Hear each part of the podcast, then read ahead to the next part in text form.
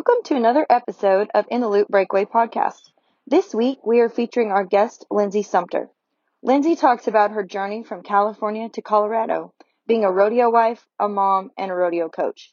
Lindsay tells us a little about her life story coming from Flying U Rodeo Company, her perspective from being a producer to an athlete, having grace, and taking the risk. Thank you for joining us. Take a listen. Okay, guys, we're here today with Lindsay Sumter. Lindsay is a 29 year old college coach. Just wanted everybody to know that. Otero That's Junior right. College, May 9th is her birthday. Give her a shout out. Lindsay, thanks for coming to the show. Ah, uh, I'm so pumped to be here because I'm so proud of you. You don't even know because I've been with you through this journey for a long time. We have. I'm I'm thankful that you've been there with me. Um, Lindsay came into my life when I was about 17 years old, maybe, maybe a little sooner. We used to make the annual trip to Reno Rodeo and pretend like we were Flying U to get into the stalls. She'd uh, flash yep. her Lindsay Rosser uh, game card, so it was pretty fun. I mean, it's not like I didn't work for it. I had to I had to work the whole time I was there, but it was beneficial to have friends that had rigs that could actually make it to Reno, Nevada instead of just mine. oh, so let's talk a little bit about your history. You're originally from California. You came to Colorado. Uh, tell me a little bit about it, where you came from. Mm. Um, okay. I was born and raised in the rodeo business. My grandfather is Cotton Rosser. We are still lucky to have him, and he's 92 years old. And he's actually decided that he's going to ride at Reno this year. So, or at Red awesome. Bluff, I'm sorry. So in April, he's going to, like, they're getting his horse ready and he's going to ride in, at Red Bluff. So we're, we're pretty excited about that. Um, born and raised in Northern California, and the rodeo company had just a little bit of everything. I kind of say um, I was genetically programmed to be something rodeo. Uh, my mom and dad we're about five miles from the headquarters of the main operation. I grew up there with bucking horses and bulls and roping, and I didn't really start competing in rodeos till I was like 13, and then went through with a high school, college ranks. Went to Cal Poly, San Luis Obispo, go Mustangs. um, uh, and rodeoed for them at Cal Poly. Was lucky to make the college finals and and do all those cool things. So I've kind of done all aspects of rodeo when it comes down to it when I was six, I carried the American flag at the NFR. I did that, you know, as a little girl, and I trick rode in my teens, and then obviously competed. Um, I am the girl that comes out of the horse, out of a two-story tall boot, and come out carrying the American flag. So I'm kind of like a circus freak, but different. I kind of just will do anything really. genetic, genetic default. Um, so after Cal Poly, I wrote, I went, I worked for a small clothing company for a while and did some sales and um, kind of pushed that that program nationally for a sales for a, a, clothing company. And then I got hired with the professional bull riders and was a PR and marketing manager for them. And that is kind of part of the journey to Colorado. I was dating Wade Sumter at the time, and he was from small town America, Fowler, America. That's what I call mm-hmm. it. Um, it's a little little town east of Pueblo, which that's where I was lucky enough to meet you and your mom and your dad and your sister and um, kind of got it. I mean, kind of felt like we we bonded kind of really really fast. Um, and so I was working for the PBR and did PR and marketing. Traveled with the Built Ford Tough series. It was a lot of travel. It was an awesome experience. I wouldn't change anything for the world. I was lucky to work under Randy Bernard and learn so much from him and his team. Um, Junta, Colorado would be 30 miles east of where we're at in Fowler. And they decided in 2009 that they wanted to start their rodeo program back. And in nine, they had a program from 1956 to 1980 something. There's nobody really knows when it kind of dwindled away, but like CSUP um, had a rodeo program. There's a lot of schools that had rodeo programs then, and then it, and then they all kind of just dwindled away. But in 2009, they decided to come back. So Wade and I got married in May May 23rd, 2009, I started at the college. I, I pretty much stopped at PBR the week before the wedding, got married, started at the college June 1st. Um, when we started at the college, we had two kids on the rodeo program. no arena, no stalls, no idea, no ag program, no just kind of like we want to have a rodeo program. We're going to hire this crazy blonde from California, fresh off the boat, and doesn't have you know has has connections in in the in the business and the industry, and they wanted 20 kids that first year, and I think we got to 17. Um, Baylor Roach was in that that recruiting class, and he was my first NFR qualifier, so that was pretty cool. And then we've just kind of grown from there. And I've been there since 2009 I think I did the math and that if you did like the average of the teams, it's around 300 student athletes that have come through the program since then. And we're just super, super lucky. We have two little boys, Weston and Lyndon. But if you talk to him, he'll tell you his name is Turkey. and that's probably Wade's fault. I don't know why we call him Turkey, but that's what his name is. And that's what he learns at preschool how to write. And um, we have a little farm slash ranch here in Fowler. And um, super blessed to be able to go to work and hang out with young rodeo competitors, recruit young rodeo competitors, rope with them every day. Um, I kind of tell them like we're in the trenches there every day together and blood, sweat, and tears and flank bucking horses and sort bulls. And I mean, you name it, we do it. And I'm pretty, probably because I grew up in the rodeo business that I kind of pride myself that we buck bulls and horses every week and you know as a rodeo coach there's not a lot of programs that do that and i am adamant about i'm adamant about like it's a pain in the you know what but we're going to buck bulls and we're going to buck horses and and it's going to be part of this program no matter what well and i think that that's so cool i mean being able to do that and having a coach that you know regardless you know blood sweat tears thick and thin rain or shine it's going to happen it's accountability and, and being able to put yourself in that situation. You know, you see people come up that are hopefully one day, like you said, going to the NFR, going further ranks and going to better the sport. And so being able to have that accountability and I mean that, that culture carries over into your kids. So I think that's really cool. Yeah, it's it's been a ride for sure. There's been a lot of uh, bumps in the road, hundred yeah. percent. But every every you know every scar, every bump, every mishap, every high, every low, they they make it worth it. It's fun. Pretty so, cool. Pretty cool gig we got. It is. It's pretty sweet, you know. Get to stay young every day. Um mm-hmm. talk a little bit about, you know, you've been the foundation of rodeo, so to speak, from your family Flying U. Yep. Um talk a little bit about how you've watched it as a, a young girl until now grow and evolve. Like I mean, what's what are what were the goods, the bads? You know, what what do you think has changed in the sport in general? Mm-hmm. Funny backstory: My dad was a West Coast region director back back when they bucked in the 70s in, in college rodeo. He voted against women being able to team rope in college rodeo.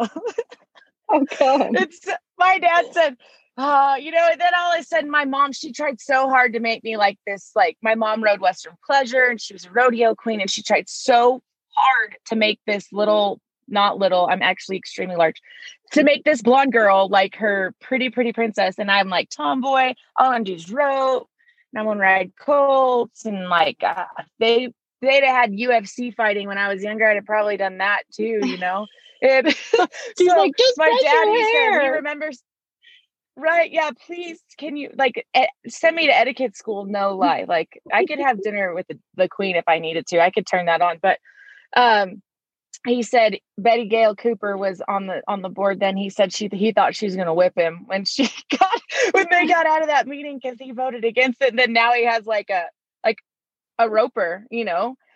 But back to your question, it's so funny because I tell girls all the time, or, or females on my team, and, and, young girls that I help that are in high school and, and little kids, like, you don't understand. When I graduated from college, I stopped.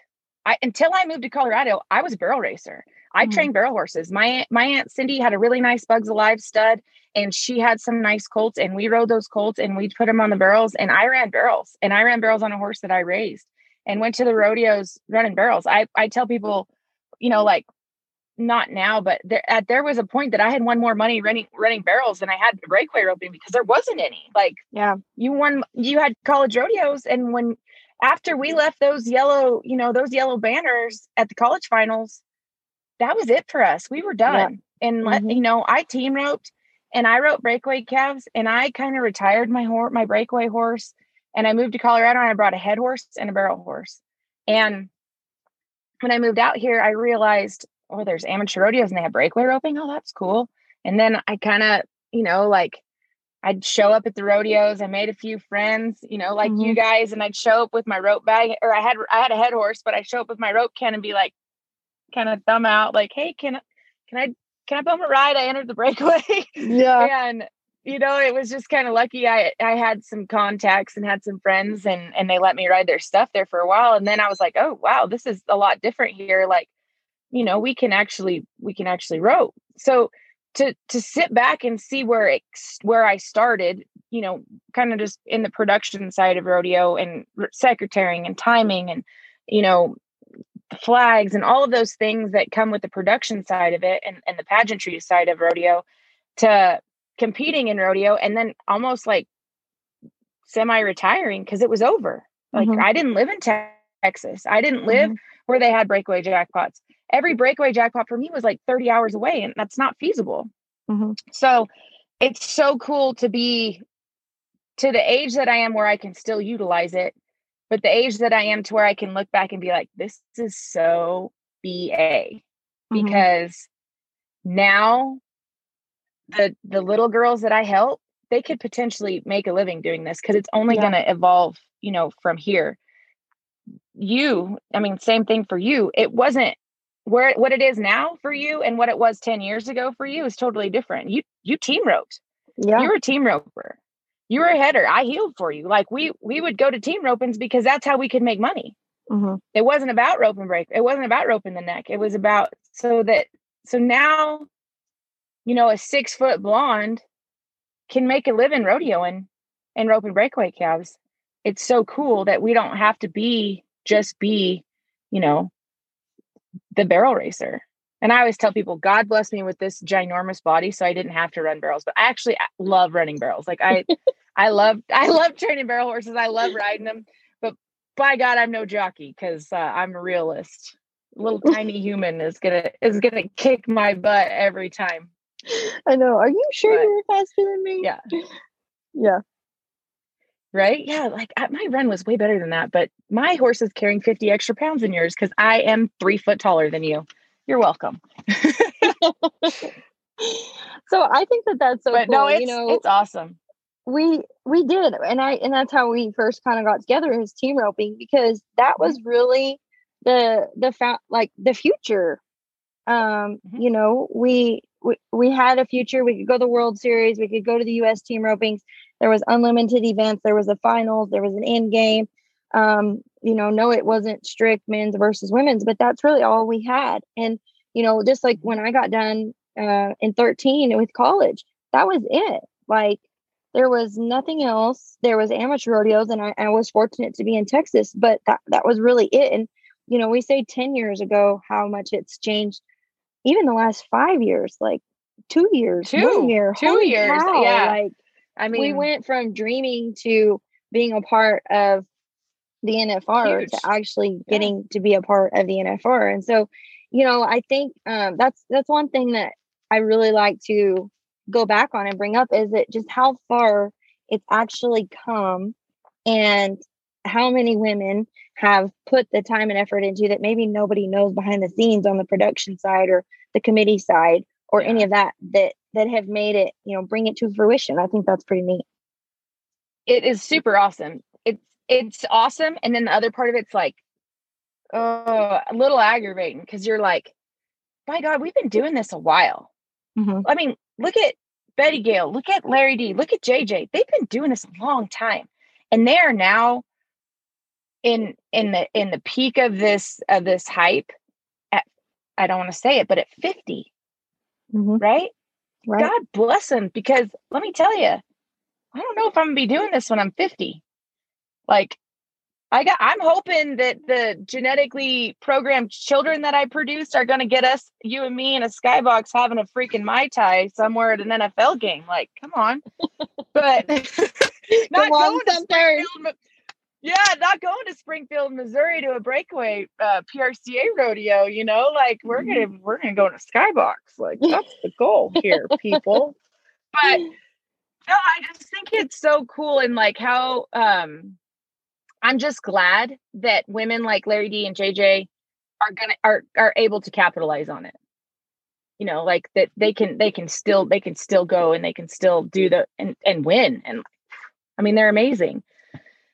The hardest part now is when you're a little bit older, is watching those younger girls like golly, they do things that my brain doesn't even function that fast. I know. You know, they're there's the talent is crazy. And I was I was we were talking about something and I said, you can go to a breakaway jackpot and you can you have no idea who's gonna win first. You don't. There's no guarantee, like you don't know every time. I mean, you kind of have an idea of who's gonna do a cor- who's gonna be correct, who's gonna do the right thing, and who's probably gonna stay in the mix. But you don't know who's gonna win first anymore because there's so much talent, young talent old talent, middle of the road talent. The talent has come so far. It's amazing. Well, and they're hungry too. You know, like one of the coolest things yeah. is I get the privilege of eh, going a lot of different places, and I'm very fortunate for that. But like, I was at a jackpot the other day, and I didn't even know the girl that won it. I'd never seen her, didn't know her name, and and I feel like I know quite a few people just from being around and having right. opportunity to go. And, yeah. you know, that's one thing. There are so many girls at an elite level who are hungry, who practice every day. You know, used to you could say, well, you know, I work so hard. Well, so does everybody else.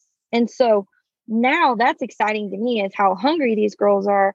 How many girls are stepping up to the table? How many girls are being in the mix, you know, at, at consistently at jackpots, at pro rodeos, you know, amateur rodeos, going up to the ranks, high school, junior high, you know, whatever it may be there is generations to come for this and that's that's really exciting but kelsey and jason awesome. and I, we decided we're having a 30 and over association if you're 50 Amen. you can't enter i'm only 29 hold oh, on no you're only i'm not 29. i'm not you're there yet have to have a birthday but like the I have to have a birthday Lari Dee and them can't enter so it'll just be you know a small group of us and then that's it we're not inviting anybody mm. else yeah there we go all right you tell me tell me when i need to turn 30 again let me know when you're ready. You know, I don't know. Okay. It might be a few years. I, I don't know. Yeah, I'm not there. I'm not mentally there yet. I'm not there yet. Maybe when Weston gets like when it gets a little older. I was 27 forever. You know, I was like, I'm 27, and the kid, the college kids would be like, yeah, okay, and then they would then like maybe 30 minutes later, they'd be like, You've been coaching for 10 years though. I'm like, yes, I'm fine. It's fine. I'm 27. Look away. No. What are you looking at? Go do something. yeah, else. just keep like, walking. something to do yeah. right now. Yeah. Go feed the calves. See you later. so let's talk about that coach at, at OJAC. Um, wh- how do you see the difference between kids and how they've evolved? You know, when you started 10 years ago to now uh, with their competition, with their, um, you know, equestrian athletes, rough stock riders. I mean, how has it changed? Um, the numbers have changed and you probably see that too. Uh, when I first started, there there was more, there was a the quantity was higher. Um, the quality of kids is, is always there. You know, there's always the good kids, there's always the middle of the road kids, and then there's always the kids that are just hungry to learn. And I love those kids. Like those are sometimes those are my favorite ones, and those are the ones that like really just pour into the program and they make your kids your higher level athletes better because they see how hard you know, Frank is working so hard to learn how to rope. Mm-hmm. And like they once you know this because you you do the same thing.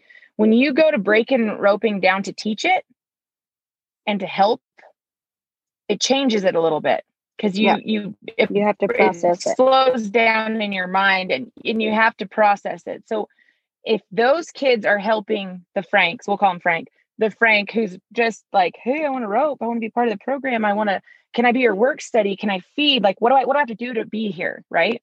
When those you see those kids kind of like it process through their brain and like start to help Frank, it, it helps everybody. Mm-hmm. And that's why I really appreciate those kids that are kind of learning and, and hungry to learn. Um, the the quantity and numbers is down, which is not great for the sport.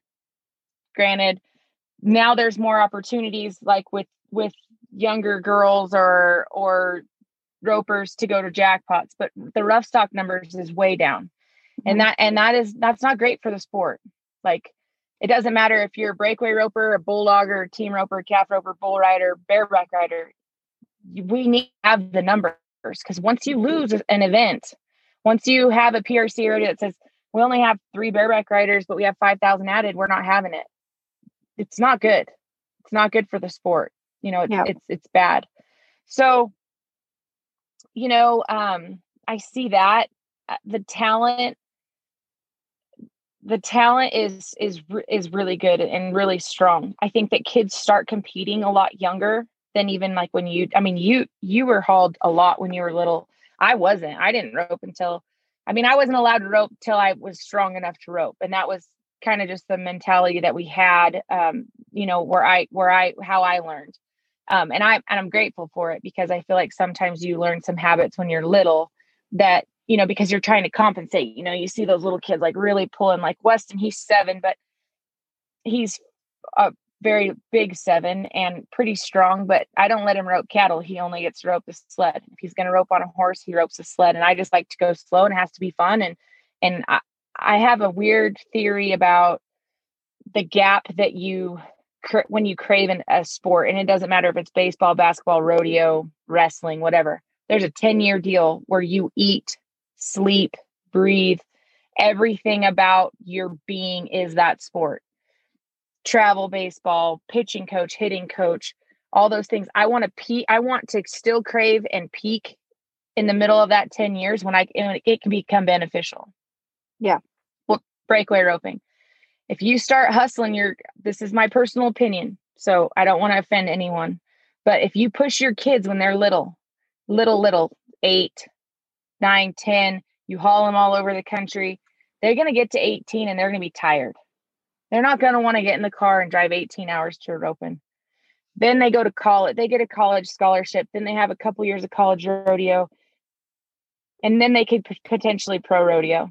They're done at 22. You see it as a coach. Mm-hmm. Mm-hmm. They get to you at 18 and they're like, oh, yeah, this is good. And then you're like, hey, let's try this. And they're like, that's not how I do it. Mm-hmm. Okay, well, I, I get that, but I'm just trying to help you. You understand? Like, I'm here to facilitate your dreams and your goals. You tell me your dreams and goals, I help you make that happen. This is what I see to make you better. So try it. Maybe, maybe it'll work. Maybe it won't. If it doesn't work, yeah, we'll go back to your way. No big deal. No harm, no foul. But we got to try, right? Mm-hmm. So they get to a certain, in that 10 year gap, where then it's you're burnout. You don't want to go the same old, same old. I mean, it doesn't matter what sport it is. This is my, this is what I believe, and this is what I've seen as a coach for a few years now. That the kids that were hauled super hard when they were young, young, young, like I'm talking halters and buckets young, like this is what we won. We, it, you know, it's awesome. It's family time. I get it. It's super, super awesome. But they get to where they can peak, especially now, in the breakaway open, they can go win 30, 3,400 to win Springfield, right? Mm-hmm. That's what CY won, right? I mean, a lot of money. Like that's that's a pretty good little 1.7 second job.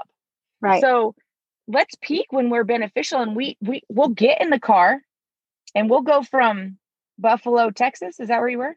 Yeah.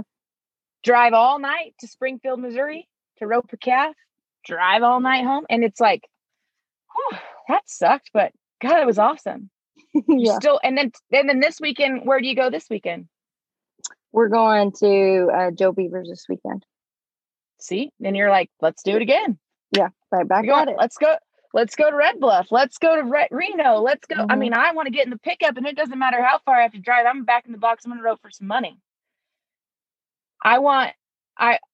I. I. You want to be in that gap and yeah. that in that 10 and then like some people's more some people's 15 but there's a gap where mm. you your opportunity is you know there to crave well, it and eat, and I think sleep. too, eat, sleep, and rope. Yeah, or I mean, any, anything, any event. I mean, it doesn't just have to yeah. be roping. But right. I think that that's where you know we're pretty fortunate because just like me, I team roped a majority of my life, and then in like 2013, I didn't make the college finals five years in a row, and I got hacked. So I'm like, I'm figuring this stuff out. So I feel like I kind of started over from scratch then. And I just like you said, you're hungry. You want to know. You want to go. You want to do all the things. And especially right now, you know, it's P- the rodeos, the PRC rodeos, breakaway. It's new, and so it's like. Mm-hmm where can we go? Like you said, where can we enter? Can we go to Red Bluff? Can we go to Springfield, Missouri? Um, you know, then where do we go? You know, we're driving all around the world, we're flying, we're doing all this stuff. People are like, mm-hmm. you're nuts. And we don't we don't care. We're just having fun and it's like, oh, how exciting, you know. Yeah, this is what we want to do. It's fresh. Mm-hmm. Yeah. Yeah. Mm-hmm. And uh yeah, I think you're dead on, you know, and you look back and if I think if you're honest, you know, I can look back and see things I did and you do, you hit that peak and then you're like, eh, let's do something different. Yeah, it's crazy. It's it's crazy. Um, and it as a coach, you see those things, and then you're you're like, oh, I, I, can use. You know, I'm I'm lucky. I have uh I have Wade as a husband, and he, I, I feel like he's pretty good at competing at the highest level, whether it's football or it's rodeo. And he didn't college rodeo. He high school rodeoed, and then he played college football.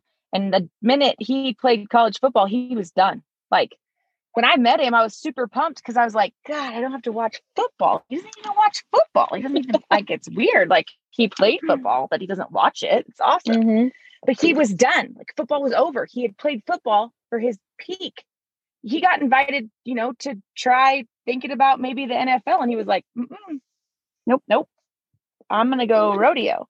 Yep. So then he goes and rodeos, and uh, we met in 2006 Fast forward 10 years, Weston's born in 2013, Lyndon's born in 2016, and there the desire to go on the road was gone. Yeah. He was going to be very successful. He's going to be dad. He didn't I mean it was too hard to go and be gone and and leave them and me and I say me. I hope it's me, but maybe not. no, we'll on. go with that. Uh, yeah, we'll go with the boys. Yeah, but uh, you know, he he just didn't he didn't want it anymore. He didn't want to get in the truck and go down the road, and I don't blame him. Um, you know, for I say a lot. Um, this deal for, with the breakaway is about 10 years too late for me and not really not necessarily too late because i'm still going i still enter i still want to go. But to get in the in the truck like you did this weekend like you there's no shot because my my my being is so wrapped up in those two little humans that i made that i i don't think i could i know i know what it takes to rodeo i did it with wade. He was on the road you know, I'd have a rig sometimes. I didn't rodeo with him because I've always had a job and it, financially we just didn't we just didn't we didn't think that was beneficial for us. And now we have a place, you know, and so it worked out for us this way. But um like I I don't have it in me to go and be like, I'm gonna be gone a month and and I won't see him. And I'm mm-hmm. gonna leave him with Wade and I'm gonna leave him with our responsibilities. I I I can't do that. Like I couldn't a weekend thing, that's one thing. I'll you know, I'm down to go. Mommy's down to go uh Dios for a weekend. Yeah. like, yeah. But but not for a month. No way. I could never. I don't. I just don't. It's like I said. It's just a little bit too late for me. But if if the opportunity arises, I wholeheartedly think, and you know this because you you're from here. I think that I could stay fairly close to Fowler, Colorado, and hit right, and still still have a good run at it. Yeah, I think so too. And and you know what? I mean, here's the thing. We're all and you've you've been through this. We are all at different places in our life. And that's okay. I mean, oh, yeah, that is for sure. perfectly okay. And and two, you know, the fact that you're able to be a mom and you've got them two little humans, yeah. the little monsters. Yeah. I don't know that you call them humans but you you know, you bred them big. But um, I love them little boys. But you know, just the fact that you are a mom and that is your priority mm-hmm. and you still love to break away and you still love to be a coach and you still yeah. love to be a wife and a mom and all the things you know that's that's something that's more admirable to me too than you know yeah. maybe going down the road. No, that's maybe where I'm at in my life at this time. But you know, moving forward, it, it changes in every season. So so let's let's talk about that too. I mean, okay, so you're going to stay close to Fowler. There's still going to be tons of potential. So so what's that going to look like for you? Uh, for me, hopefully, COVID aside, hopefully, you know, I don't. Uh, who knows with what happens with that because it's it Constantly is what it changing. is. yeah, yeah, and we have to. We just have to adapt to that situation as it comes. But um, you know, uh, go to the ones that I think I can I can go to. You know, I'm I'm super guilty, and you've heard me say this. I have a two hour radius from Fowler America. We have some really really good amateur rodeos, and I get the Fabrizio phone call like, "Are you going to go to Craig?" I'm like, "Uh, is that two hours from Fowler America?" And they're like, "You guys be like, no." Then I'm not going. no shot. Is there a mountain? I is that over, over, a mountain? Yeah, that's yeah. Is there, a, is there mountain? a mountain? yeah. Uh, yeah, there's a mountain. Nope. Nope. No mountains for me. I'm a flatlander. But uh gosh, I mean, just think about our if you think pro rodeos, because you know, this is where we're at now, and, and I'm super gangbusters. We have Pueblo, we have Estes, we have Colorado Springs. If the if they end up adding it, right? Mm-hmm. Colorado Springs, Casper, Laramie, Sheridan, uh, Cody, Cheyenne. I mean, boom. You want to talk dollars? Look at what Cody did for for the world standings for you guys just last year. Look at what if Cheyenne goes to it. Look at what Cheyenne could do for you and I. That you know mm-hmm. the year we we did so good there.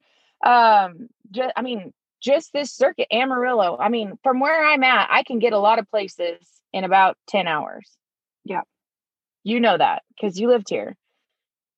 So that that opens the door a little bit. I might have to go over some mountains. And Erin, bless her, she lives one mile down the road and she is a gangbusters to go anywhere because she was with you this last weekend. But uh yeah, I mean it, it's gonna change a little bit, but I'm not I like I won't do like the be gone a month, go to go to the Northwest and go to Pendleton and Ellensburg and Walla Walla and, you know, all of those. I, I won't do that. But I still think, you know, like you said, if it if it's in the cards and it lays right, I think it's definitely happening and it's possible. Oh, yeah. Um, it's possible yeah. to hit and, and see where it takes you. So it's not like um, that that's the end game either. I mean, you still have a chance. Right. Yeah, for sure. So, what sure. would you tell yeah. a girl who is maybe in your situation? I mean, what, what, how do you plan? How do you kind of look at that? I know, you know, I feel like I cheat sometimes because I have Raymond and his experience, and you have Wade, and and and you've been yeah, through, sure. you know, that experience. You you know what pro rodeos look like, and you know what it looks like to be on the road and be gone. So, what what what piece of information could you share with with those girls?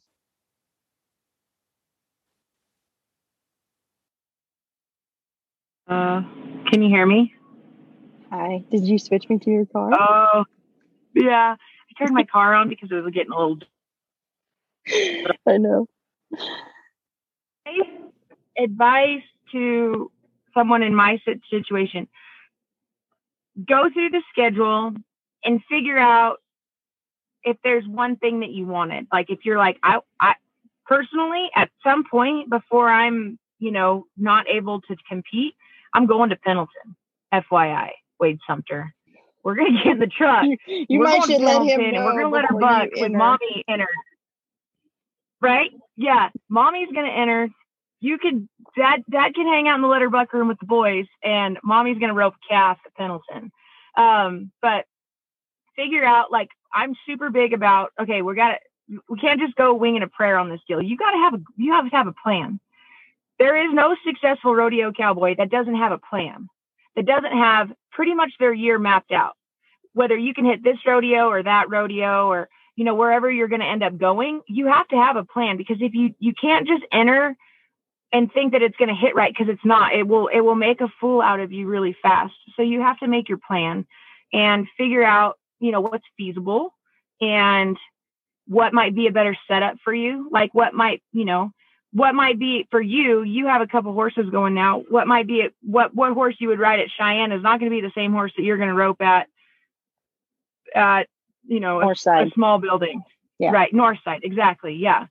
So kind of make your plan, get your game plan, set some goals, and then figure out how you achieve those goals by going through the schedule. Really, like you have to you have to plan it out because my I tell people this all the time. My day is choreographed almost to the minute. I don't like like I can sway five minutes here and five minutes there, but I have so many irons in the fire when it comes to what I have to do for my administration and what I need to do in the office and what I need to do as a coach, you know, office time, and then what I need to do. And we could start off in the morning at 6:30 with mom time. Like you're lucky if I get to wash my hair sometimes. Like if I if I mess up my my wake up time, my whole day might be messed up mm-hmm. because I didn't get all my steps. So as a mom and as a as a person with a lot of irons, you don't have to be a mom, but somebody with a lot of irons and fire like yourself, like your day is choreographed pretty much to the T. So you can't you can't sway far left and right. And rodeoing is the same way because you can enter four rodeos and and have to draw out of one because you hit the three that you needed. You hit the three that you needed right. So you have to turn out of one because you're at slack this morning, afternoon perf, night perf, and and you are probably leaving your horse saddled and water bucket in the manger going down the road. Right. And that's how that's how real rodeoing can be. Rodeoing, 100 rodeos a year, 85, 75, whatever rodeos a year. It's not a wing and a prayer. Like it's planned. It's very choreographed. Yeah. It's, so what I've helped what a few. Go ahead. I have helped a few coaches in our region that have gotten hired, but they were rodeo cowboys.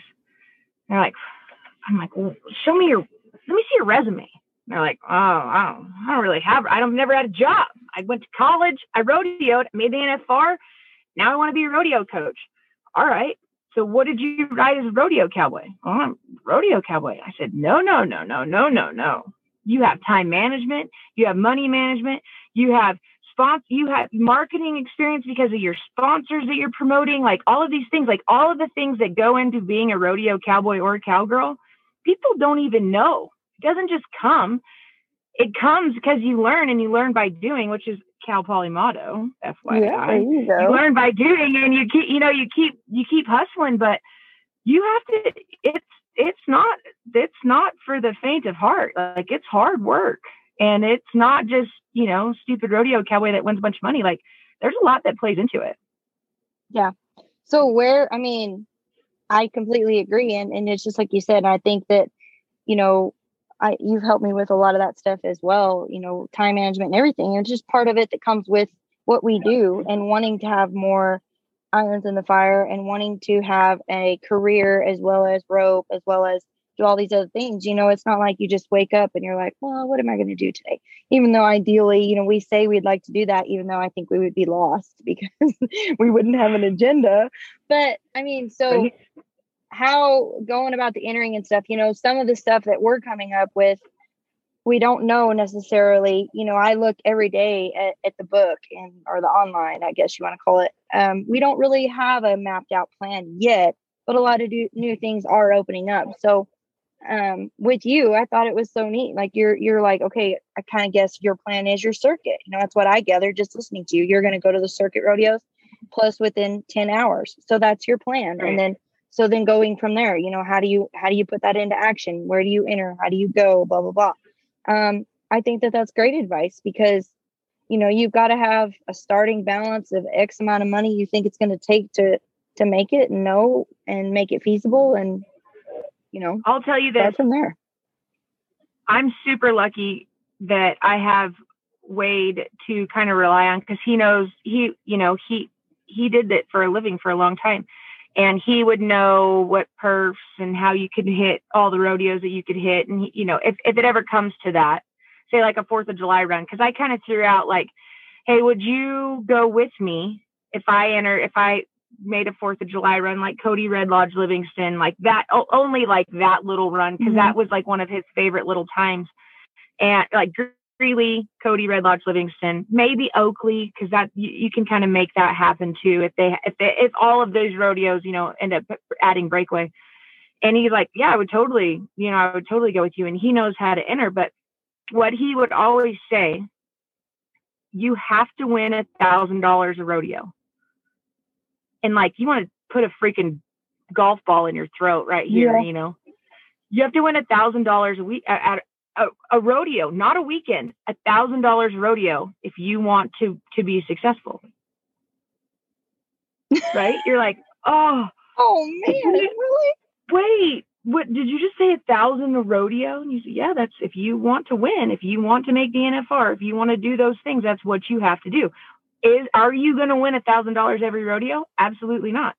You might win five thousand at one. You might win eight hundred. You might win five. You might win two forty right? Mm-hmm. You might, but you have to average a thousand dollars a rodeo. So if you're wanting to budget, you have to look at that. You know, if, however many rodeos you're going to enter, it's going to be what I don't know what the fees. I don't. I haven't looked at the fee scales for everything yet, but say they're 200 a, a rodeo. If you want to win 30,000, you're going to, you know, do the math.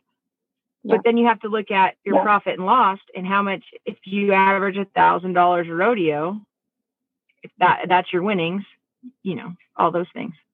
But yeah. he would say, I have you have to win a thousand dollars a rodeo to make the NFR because they go to 75 rodeos.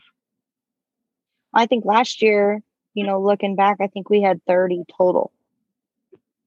And 10 of those were mesquite every week. Oh, really? Yeah. Mm-hmm and I don't know if it 10 is the accurate number, but there was a big span of a couple week or a couple months where Mesquite had one every week. And so that was a big number of our rodeos. So, you know, and, and a lot more of them yeah. have and, added it. And to win that, to win that, how much did that, did to, to win that weekly deal win? How much would you I win think, there? I think you could win like 1500 at Mesquite. Yeah, that's, yeah. But the yeah, so I mean, you got to look at the numbers, you know, yeah, if you have if you if there's only 30 rodeos in the book and you're gonna you can't go to all 30 obviously like it's not right. you know it's not it's it you can't you can't make that happen but it's kind of interesting to think about because really realistically the, the you got you core right now that made the NFR last year and that are continuing to do this uh, you know and and you guys are like trailblazing because this is a whole new ball game because how to enter for bronc riders and, and bull riders and team ropers and bulldoggers is different than how you guys are going to enter your slacks are going to be, and even how the how the how the barrel racers enter. You know, there's some rodeos a barrel racer won't enter for a perf or won't enter for a slack because the ground's not better. You don't win anything out of the slack. So they want they want to draw on the perf and they'll trade for perfs and all, you know, I mean, it's a science. Yeah. So you guys like my advice to everyone who's going to go to all these rodeos, write you a journal so that you, you know, you know, obviously for your own personal benefit, so that you kind of know, like, hey, if you're going to go to Springfield, Missouri, you want to be in the, you know, it's okay to be in the middle, right? You don't have to necessarily be in the last perf, or you want to do slack, or you know, to get back, or whatever it is. Like, write, write, write your journal down so you kind of know, because you, you guys are going to go to way more than someone like myself will. Well, just like Waxahachie, I learned, like you're saying about the barrel racers. So when we showed up there, it had rained like I don't know how many inches. It was knee deep in mud.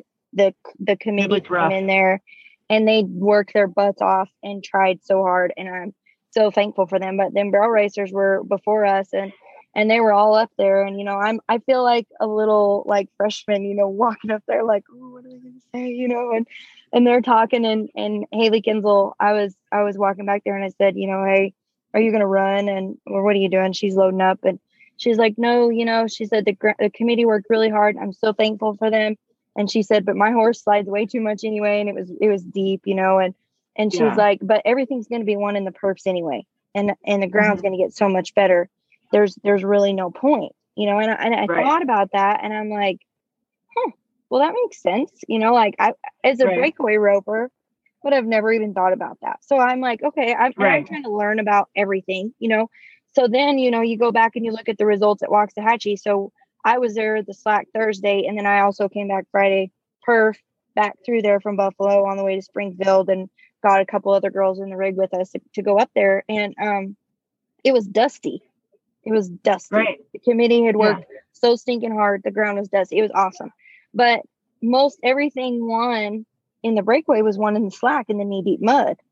Most everything the won in the run so hard. Yeah, exactly. Exactly. And so it's it's so different. And I just that little experience, I I'm, i feel like a kid in a candy store. I'm like, oh, I learned something, you know. I mean, but but it is so like you said, it's so different for every event, and um, I, you know, especially for us, it's it's going to be just trial and error. You know, I I think we can pick a lot from the tie down ropers, team ropers, bulldoggers too, because it's similar to what we do. But it is, it's just going to be trial and error, and that's going to be the fun part of it. Yeah, for sure. It's super awesome. I mean, the opportunity, I always tell like people ask me all the time, oh, did you go here? Did you go here? I'm like, ah, you know, it just didn't work out for me this year, like to to go to these things or, you know, so on and so forth. And I'm like, the opportunity is awesome. It doesn't matter. It doesn't matter what happens as a female roper and as a girl that legitimately I wouldn't say retired because that's not the right word. It was just like there was nothing to go to. So mm-hmm. why would I, you know, I might as well train barrel horses and and and get in that business and ride colts and ride rope horses and sell them because if you're not you know i mean it, that was just what i did i i kind of just was knew that it was done when i graduated from college and i rode out of the college finals arena it was like boy i'd love to team rope at a pro rodeo but that's you know there was there was tammy west white yeah. now but tammy west was she was like the queen you know mm-hmm. and um it was just not a thing. So now just the opportunity, yeah, now the opportunity for everybody is so much greater.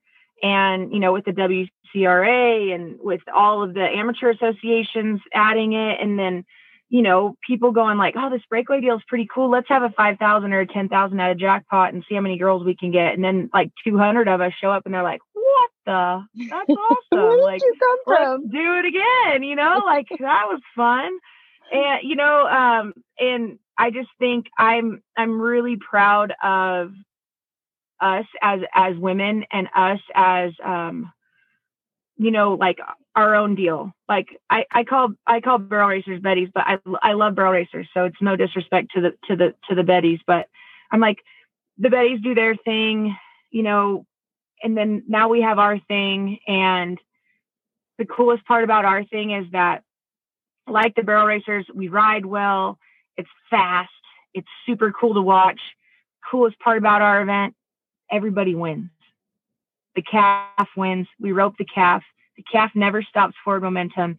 If you're talking about, you know, this probably goes back to the production side of with with myself. If you're going to talk about an an event that's easy to watch, breakaway opens easy to watch. We back in the box, we nod, our hair's flying. People mm-hmm. like me wear fringe and like crazy shirts, you know, and um, you know, we're clean and we smell pretty and we rope our calf fast and the calf ropes at the back end and you're like, what just happened? You know, to the naked mm-hmm. eye, they don't know what happened. They just think maybe maybe it, it broke, like it didn't work mm-hmm. right. But then they realize, oh gosh, it does. They don't they don't hurt any. Nothing hurts. Everything's good. Pretty horses, drag butt, and blonde hair and brown hair and red hair flying and me with glitter and fringe and glitter and fringe.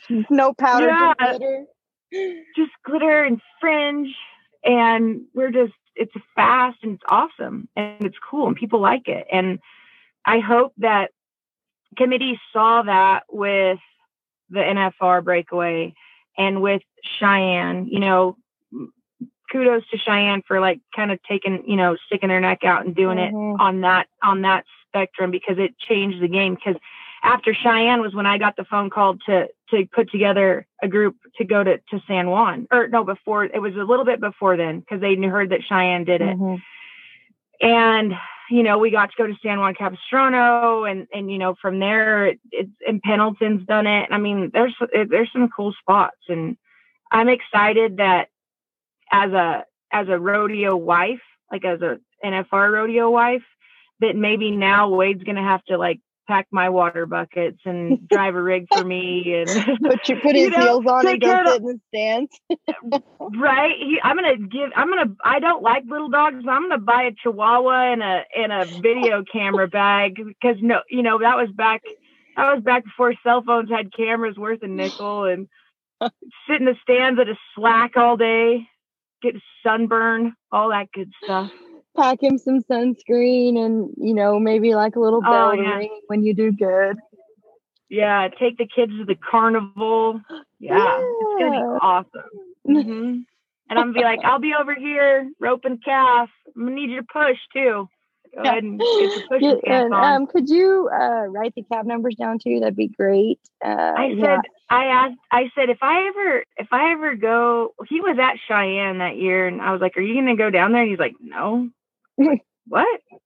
He's like, why would I go down there? I was like, I don't know, stand in the box with me. He's like, I'm not standing in the box with you ever. No way. Mm-mm. I'm like, why? He's like, I think I'd be more nervous. I was like, what? Oh my god, it was funny. yeah. So. So we'll get about, him pushing. That's what we'll get him doing. Jordan. We need to. There's an art to it, and then bulldoggers they have their own way. So like Gary Gilbert. Oh, they're the best. For us. They're the best. And he got to where he was looking back at me. And so one day I'm like, look, Gary, you're making me nervous. Like, knock it off. Stop it. What are you doing? And he's like, no, you don't get it. We if I look back at you, I'm I'm a step ahead of the cap. All the bulldoggers do it. And I was like, yeah. Oh, I learned something from the bulldoggers.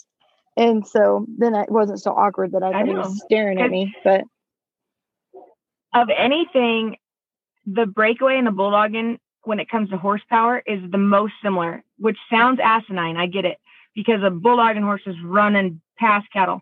But the, the start is the most important part of the bulldogging, and the start is the most important part of the breakaway. Yep. Like I tell girls this all the time, like it is so awesome to have a horse that just runs out there and drags it and looks awesome doing it. But like, let's be realistic, they just barely have to slow their feet down as long as the calf's moving forward. Like mm-hmm. they don't have to be dragging it. But if they get from point A to point B the fastest and give you an opportunity to take a high percentage throw, lights out. Like mm-hmm. that's the fast that's the fastest run. When you get from point A to point B the fastest and you have a high percentage shot that you take accurately and you get it on the neck, you're gonna win. Yeah. And the start is the most important. And I learned that from from, you know, Wade. And it was funny because, you know, he he's here and and works the shoots and helps me and you know, he's helped me a lot with young horses that I ride and outside horses and all that stuff. And um, just he's like, you know, we we break down the start a lot when it comes to to all that kind of stuff. So, what are some flat. of the things he's told you and stuff on that? Um, well, I can't give my secrets away. Share your secrets. Don't make me go away. he would love for you to call him. He's like, Do you want me to be on that call with Jordan? And I said, Oh gosh, I can't imagine what you two would talk about. um, no, it's just a lot about making horses leave off your hand and being really flat and and not elevated and everything just seems to be in that forward momentum and and kind of how to score them and you know all that kind of stuff. Just a lot of um a lot of box stuff and keeping a horse real flat and and you know leaving off your hand. You know, yeah. There's no there's no kick starting around here. No, big difference. No, yeah, there's no there's no if you're off of it. Like I was off of the barrier at Springfield, and they they didn't even clap when I wrote. You know, two five. Oh, like, dang. Yeah. you know, yeah, it is. It's a lot a lot similar to the bulldogging, and it just like you said, if you don't nail the start, you don't give yourself the best high percentage, and there is somebody else who's going to. You know, just like CY. Right. Um, she blasted one one seven, you know, but she nailed the start. Right. And that's that's what it takes. Cause then it's easy. Cause then you never feel like anything's getting away from you. You you know, it's it's just right there in front of you and in a, in a straight line for the most part, usually. Mm-hmm. Yeah. So let's talk. Let's back up a little bit about the production side of it. This is something I think that is a little bit overlooked. You know, I know that you know, and I know because we've we've done some production side of it, but what advice would you give to some girls that maybe don't understand you know i, I know that we we fight really hard for the best of the best you know the most added money the best calves the the best um grounds participate in you know the list goes on But what are some things on the production side? You know, I always say I think you should have to put something on before you ever get to enter because you would have a whole different outlook on on what we get oh. to do. So what what are some things you would ah. shed light on in that aspect? If you if you could tell somebody like you have to go produce a, a rodeo or a roping in order to gripe. If you have a gripe, you don't get to say it unless you've actually done this. So I think you have to have a lot of grace. If you're if you if you don't understand and maybe you've never produced anything and it is so easy and quick to be like the cattle were terrible the you know the slack took forever. Well maybe you didn't realize that the that the ambulance had to leave and they had an emergency. So you had to wait two hours for another ambulance because they have to do you know in order to have a rodeo you have to have the ambulance there you know or um you know maybe it's it's a it's a small crew if we're talking rodeo you have a stock contractor maybe two hired guys a rodeo secretary she's in the office and and and a, and a young kid helping support cattle if you see somebody in a bind, jump off and help them. You'd mm-hmm. be shocked how much faster. My very first college rodeo was in Chadron, Nebraska. And I, like I said, I'm tall and I have long blonde hair and I wear interesting clothing sometimes. And um, the guy who was sorting bulls got hooked. It was an old man. It was Burch. It was Burch Rodeo, and um, and he got hooked and he was an older gentleman. And so I jumped back there and I went to sort and helping sort bulls and, and load bulls at the college rodeo. And they're like, what, who, who is this chick? Like, you know, and Birches knew who I was, but nobody, none of the college kids. And I mean, that instant mm-hmm. they were just like, wait a minute, like that, you, you show your respect for the, the production. This last weekend, I was hanging flanks in at the bucking chutes because you know they were kind of short-handed and and we were trying to hustle. We were trying to get through you know 30 broncs, and they couldn't hang flanks. So I'm setting flanks and doing all this, and that the guy who was flanking is like, "Gosh darn, that was nice of you to set all those flanks. Like I didn't even have to do anything. Like they were already set. All I had to do was make sure my guy was ready and pull it, and away we go. But have grace. Understand that everything is not going to be perfect, that there is going to probably be a couple crummy calves in the herd that are going to mm-hmm. be stronger. And it's hard. And cattle, everything, if you look at it, everything costs more now. Fuel. You know, fuel was good for a while, but fuel's going up and it's only going to get worse. The cost of cattle. Used to be able to buy a calf for 200 $250. Now a calf's going to cost $500 you know, like all of these things you have to come, you have to think about as a contestant. You don't because we're selfish. Like it's, it's not our fault. We want to win and it's about us and it's about us winning and us doing the thing. As a, as a professional athlete, you're selfish. It's the world revolves around you and what's going on in your world at this exact moment. And that's not a disrespect to anybody. It's just the honest truth of the matter. Have grace and look at the big picture and open your eyes and go like, I could help here they're having heck getting calves loaded. Let me read numbers for them. Mm-hmm. Right. If you can, if you can do that, help, you know, like you're open, you have college kids to help, but we still have to help them because they don't understand or yeah. college rodeo that you're, that you're producing. Cause maybe they, they've never done it. They don't get it. They don't mm-hmm. understand mm-hmm. how much work goes into it.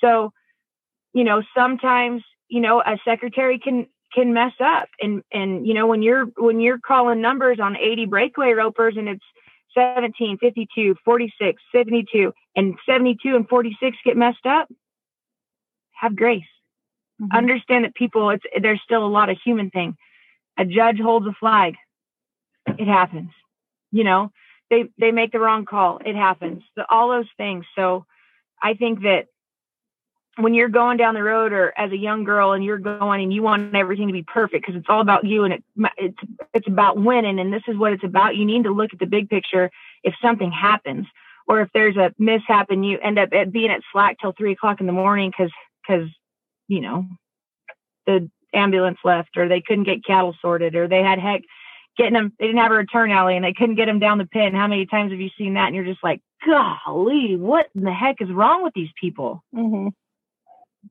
You need to have a little grace because sometimes they're that's the heart they're they're doing their darndest and they want everything to be perfect and some days it just doesn't work out. So well and two I, I when you were saying that made me think somebody told me one time somebody people will probably forget what you said, but they'll never forget the way you made them feel. Oh yeah, and for sure. That really stuck with me, you know. And um, even at the amateur rodeos, going back year after year, um, you know, those people don't forget. They don't forget how you made them feel, and and in good or and bad. If you, if you have a chance to thank a committee person, they have a you know a hospitality, and they gave you supper, even a freaking diet coke. You know, they just had a, a chest full of waters or something. Mm-hmm. Thank those people all those people work for nothing. Like they're there because they love the sport and they want to help the sport and they want everybody to be successful and do a good job. Like help thank those people. Yeah. Thank the stock contractor. Even if your calf sucked. And it, trust me, it is hard to sometimes put your smiley face on and your political side or whatever you want to call it and be like, ah, thanks for doing this. There's been a lot of times I've been mad Jose, like not super pleased with how everything played out.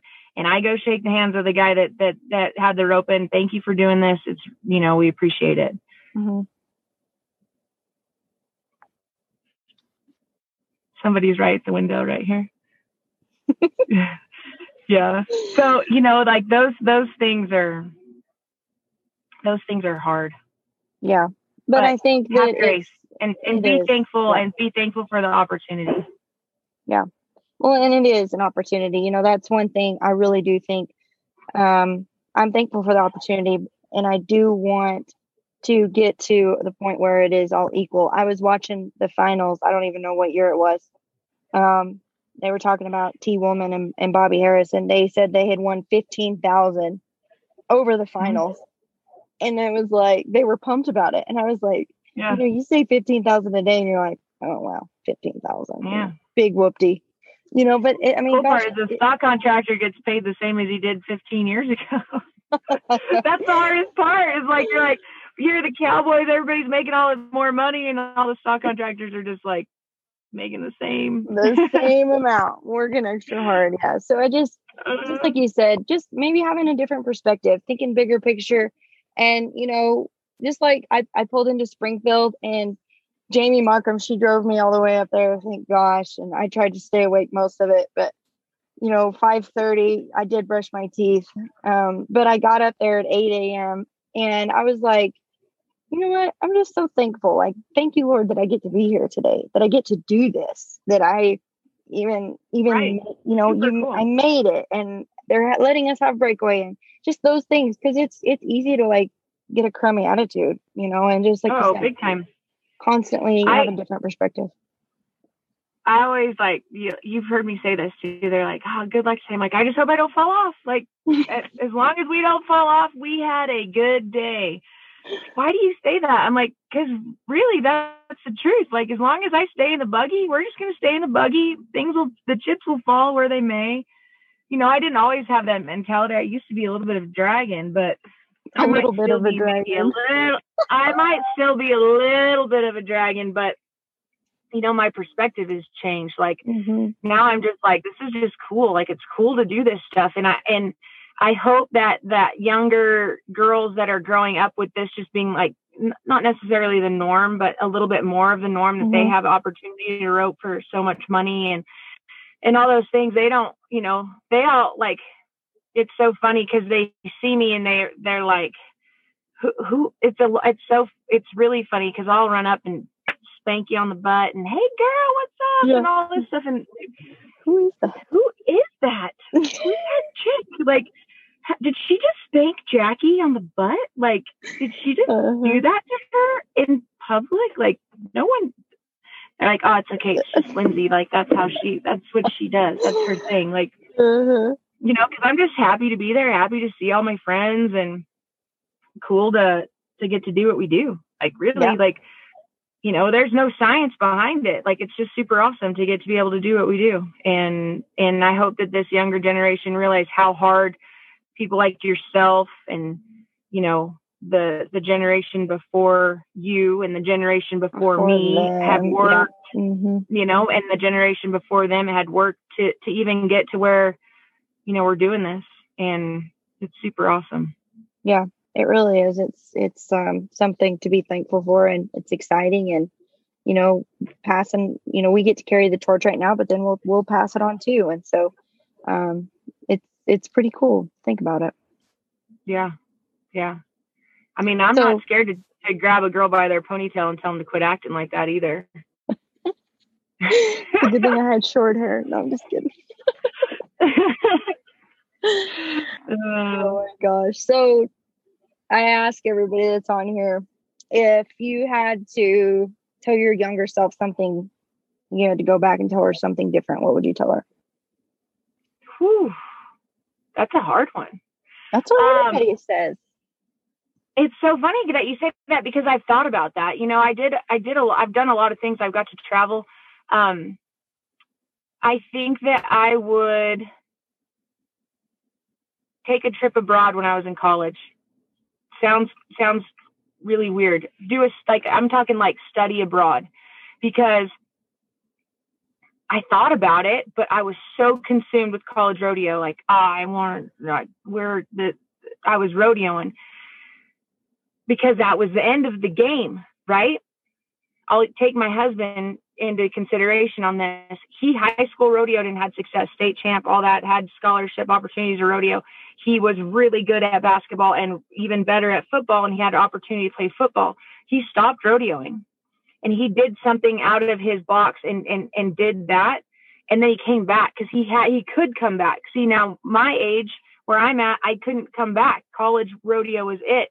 And now looking back, I'm like, God, I really should have went to Europe for a semester. Like, what would have happened if I would have done that? Like, how many more Wild West stories would Bill Gringa have then? You know? So uh-huh. I I wish that when there was a chance to do as a, as my younger self, because I've I I've traveled a lot. I've done a lot of super awesome things is like take that leap where you're like, I'm just gonna take this easy road. Nah, n- take the hard road yeah. when you're young.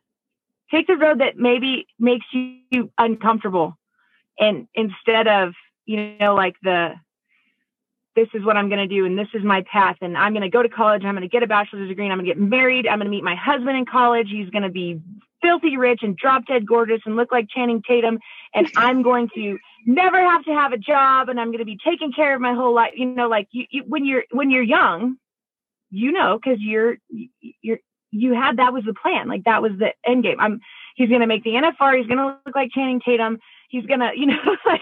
Do you still hold like rich. Wade's picture up next to Channing's and compare right? their hair or? Um... They're yeah, they're yeah, yeah, the premature balding at 25 that Wade had, yeah. So like you know, you have all these like in your mind when you're young, like this is this is what you know. This is what it's. This is how it's gonna happen to the T. This is a timeline.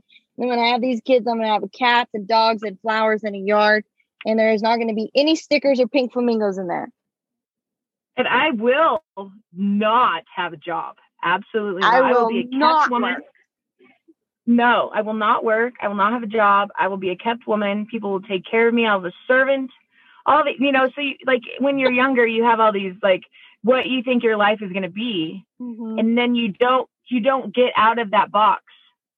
If there's an opportunity and it might make you want to puke a little bit, take it because it's going to be your biggest adventure. And I'm so glad that the way that, you know, I, I was uh, older when I had children, I'd lived a lot. I, I'm, I wouldn't change anything in my life really. Like, I think I have a pretty, I, I think I've, I, I haven't killed anyone well. yet. I've lived well. I've been pretty, you know, I feel like I have some success. I have a good life. I have a good family and my, I couldn't do it without my parents. Their support is you know, if I could be a quarter of what my parents are to me, to my boys, I'm, you know, I'm gonna be, I'm gonna be winning. So I just, uh, to my younger self, I'd be like, take some of those risks, even though you didn't want to, and you didn't want to like maybe miss a couple rodeos or anything. Like, do it, go for it. Take, I mean, we've roped a gajillion calves. If we don't practice, is it really going to change that much for us? Probably not. You know. Mm-hmm. Mm-hmm as long as our horses our horses are taken care of and they're they're in shape and um you know all of those things like i'm my, my i I think more probably about my horse than I do myself. Like I couldn't come to your roping because we had negative 20 degrees for like two weeks straight and there was snow and I was like, I can't do that to my horse. I want, I wanted to be there passionately. You know, I love your roping. I haven't missed it since you had it. I want it when I won it when it was the Texas, what was it used to be called? Texas, West Texas West time Texas. event. Yeah. I You know, I have my West Texas timed event buckle and WTs on it. And it's like, I love that roping, but I couldn't do that to my horse. And, and that's more important to me, you know, than, and just like, you know, I said, put it in the scholarship fund. Like, I'm sorry I'm not there. I just, I, I my horse means more to me than to that. Mm-hmm. And I, personally, I'd be fine. I'm still, I can still go to the gym and I can still do my push-ups at night and I can still do all these things, but my horse was just hanging out in negative 20 degree weather and it was very cold. Very it was not ideal. It was not ideal. But yeah, take the risk. If it makes you feel uncomfortable and want to puke, then you should probably do it. yeah, that? I think that's great advice because you know we get so locked in on, you know, we're doing this, we're doing this, we're doing this, and you know, I I've learned as I've gotten older I'm still 29 too. Um, that uh, weird. We're the same age. How that happened? the same age. Can you believe it? Um, time goes by way faster than you think. Yeah, and does. and um, you can get pretty locked in and look up, and you haven't taken the chances, and you haven't taken the risks, and you know doors have, may have been opened, but now they're closed. And so I, I'm with you. I think that that's great advice yeah yeah for sure it's uh that is maybe the only thing that I would change. Everything else, the dancing on table. No, I'm just joking. like all the other stuff, okay, do that too. Yeah, no big deal. Yeah, but it's so cool. one of the coolest things I was I want to talk about a little bit on here. Um, I I got to stand beside you in the short round at Cheyenne, which I just think that that's so cool because yes, we were fortunate we we had success there. We drew good calves. We we took advantage of them you know whatever you want to say. But the fact that you were somebody in my life that when i was young and dreaming and had all these big things you know it, and, and just listening to your story and kind of your dreams too it kind of all came together right there. That moment in history it will be something probably that i will cherish more than anything in my career ever when we we all got to well first of all, the first calf that got run there ever in the breakaway was so cool. And then secondly, just the when the 16 of us lined up for the short round and the crowd was mm-hmm. the crowd was jam packed and we were on the track and I was just like, holy cow, this is happening. Um, you know, I, I, just I was like really hoping we didn't fall off. Really just please, that would have been a good day not to fall off. Don't fall off. If I fall off, make sure my rope breaks first. and you know what? Then everybody just came with the heat too. Like I remember back there, like, I dang, I mean, back off a little bit, like knock it off. Right? But you know, I just um I think that that was one of the coolest moments to date in history, and getting to do that with you, um, you know, it's just so neat. And and I feel like it was a melting pot of girls in that short round mm-hmm. too. And sure. um just like you said earlier, you know, shout out to that committee for giving us that chance. But I think it was really a like this is a icing on the cake of what's to come. Um, for sure. What did what did it that did, mean it to changed you? Perspective. I remember. Um, okay, so it was it that if you've never been, whoever's listening, if you've never been to Cheyenne, it's giant. Like it, you can't describe how giant it is. Like it's a giant place, but then when you're riding around there, you, it takes forever to get anywhere. And so we're all like, we all roped and all of us were at the back end, like watching you. And like, I'm welled up and like super emotional because I'm so freaking proud of you, like, and all of the things that you've accomplished because I remember sitting on like sitting at the state finals in Colorado when you were a senior and it didn't maybe go great and you're upset and I'm like it's this isn't it. It's not over. You know like mm-hmm. we we had those conversations. Like it's just one it's it's I know it sucks right now. And it's you want to kill people right? Like you're so upset it's not over. And I remember like having these conversations with you when you were young to watching you and Cheyenne and like having some success behind you, which I'm super cool with. I don't even care. Like I'm all I'm like riding back, I'm like all welled up and like it was so crazy it was crazy and it was and I, I can't explain, like you said, you can't explain we had never been on that level. I had been on that level in like a circus freak kind of way, right? Mm-hmm. Like I had done things in front of thousands of people, but never to where it was very choreographed. This was like, you know, whatever happens, happens, happens. and you have to compete and you have to do, you know, you have to do your deal. So like that, that moment for me, probably I will never forget. Same as you, like we're all there. Lari Dee's there, you're there, I'm there, and that's like one, two, three on you know on the decades of how it kind of plays out. And um, no, it is it was awesome. There was there's no like I I was freaking crying, hugging your mom, crying, so proud, and you're on the stage getting your buckle, and it was just awesome. Like, I mean, there's something that they can ne- never take away from us. That's yeah. for sure. I just, no I matter what just, happened. That was one of the. I remember giving you a hug after, and you know, it's probably one of the best hugs ever. But um, just I probably broke your rib. You probably did. I mean, you're a little stout. Um, you know, but no, it just not even. And I don't like. I don't mean not even the win for me. Just as a breakaway roper, right. as a whole. That picture that of all of us in front going. of the new building. Yeah, like uh, all of us lined up because we did it, you know, and we we took that picture of all of us, and it was almost like you could like the picture of the old ladies back when they rode bucking horses yes. at Pendleton in the in the 30s. We're all dudded up. We're in front of that brand new building that's super vintage looking, anyways, and we're on the track, and it was just like, this is this is what it could be for us for yeah. forever, and that, yeah, that and that's probably why you guys, like for me, it was just like super awesome and I and I even knew then, and I told I told J, JJ was like, "What you talking about? You're not going to go rodeoing, and we can go rodeoing and go to 100 rodeos." And I said, "JJ, I've done that. Like I've I've done that life ish with Wade. Mm-hmm. I I don't want to do that. Like mm-hmm. I want to go. I want to be part. I want to be with you guys. I will cheer." You didn't. There was no louder cheering during the NFR than me at home watching my Wrangler network. Like super proud.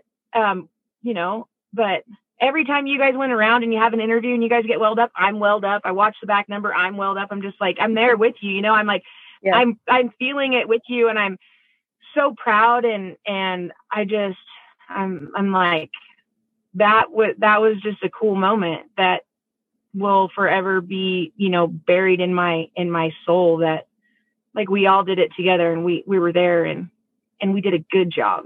Like we yeah. looked, we, we did a good job yeah, it was it not was embarrassing. One of the best breakaway ropings um, that I've mm ever mm-hmm. seen. Yeah, yeah, we did a good job, and it was awesome. And it was funny because it it's like it, people remember people probably because it was the first big deal that we've had. You know, I know they had it at Pendleton, but I've never been there, so I don't really know how it played out. But we didn't all go, you know. Mm-hmm. Um, but like everyone was there and they're, oh, where'd you get that horse? Like, where'd he come from? You know, like it was like a lot yeah. of that, you know, yeah. you're like, thanks. I trained yeah. this horse. I made Thank this you. horse. We actually breakaway roping was like showcased there. Almost. Yeah, for sure. And it it just catapulted from there. And I'm so proud of everybody. And I'm so proud of you and like this podcast and all things breakaway. And I mean, just everything that you do. Because you don't give yourself enough credit for all of the pushing of the breakaway that you've done too. So it, I'm just, it's awesome. Well, thank you. But I wouldn't be here without a lot of people like you behind me um, yeah. that support it and give me a lot of good ideas and, you know, roll crazy with it. Crazy ideas, crazy I lady ideas. but did it anyway. Um, yep. So is there anything that you would like to share with the breakaway community that you haven't gotten to today? Um, I think that the biggest thing to take away is that this this time in our history, it's always obviously it's going to evolve from here, but realize that this was not this was not the opportunity that was 10 years ago or five years ago that realize that this is it's not an evolving sport because it's been around a long time. It's definitely set in stone on what we do and what we mm-hmm. are, right? So to say that the sport is evolving is it, it's not. The sport's the same. It's getting it's getting faster, but the opportunity that these committees and that these people like yourself that put on these big ropings, you know, um, support those people and tell them thank you and have grace and be be appreciative of all the hard work that the people ahead of you have done because I don't want to see us get categorized as how some people can get categorized. And you know what I'm saying? Like I don't want to disrespect anybody, but there's certain events that people are like, gosh, I got to deal with this right. because, you know, all they do is gripe about the cattle or all they do is gripe about the ground or all they do is gripe about the stock and you know they don't you know they don't like this they don't like that you know be be be malleable be be ready to adapt to different situations that maybe you don't like and that's okay like you don't have to like everything that's going on but be appreciative that these people are putting their neck out to try to help us as a whole as as breakaway ropers and as rodeo athletes and i think that sometimes back to the to the selfish mindset of a of a professional athlete, we lose that and we lose that side of it. Um, it's really hard to miss a calf and not want to throw a fit, but we have not necessarily an image to uphold, but we have we have to do better. Yeah, like rise be up. the best. We have to be the best event that is being introduced to mainstream rodeo. And we have to do a better job. We have to say thank you. We have to be appreciative. Be fast. Get in the box. Don't be scared to fix your horse, but don't take forever. Nod your head. Let's do a good job and let's make these people want us even more and want us to have equal money and want us to have all of these things and and be just be present and be aware that they didn't have to have us and there's a lot of girls who Jill, let's talk about Jill. I mean, you hang it up, you buy a barrel horse, and you go run barrels. And now, you know, 10 years later, she wins the American. Mm-hmm. So just, I think that it's it's so easy to be young and not understand what's going on and i hope that they understand that from people my age or your age or Lari Dee's and jj's to to be appreciative of all of these these committees and these people that are are putting their neck out to help us become mainstream. Yeah, I think that that's um, that's a great point to, to touch on, and we do. You know, I think we need to rise up in our leadership. We need to rise up because there's always somebody watching, whether mm-hmm. it's a committee man or you know a little little girl little boy another competitor i mean there's there's always somebody watching and it does make a difference um, and and we make a difference. And so I think that that's something mm-hmm. to hold on to and and move forward with every day. So, well, Linz, I know me and you could we could sit here and talk for hours. So probably won't do that today. But thank you. oh, we didn't so even much. bust out the Wild West stories. Come on. yeah, we need to have a Wild West edition of the podcast. But thank you for yeah. uh, for taking the time and sharing your your knowledge and wisdom and and your foundation with us and um, we'll see you down the road i'm so proud of you Mwah.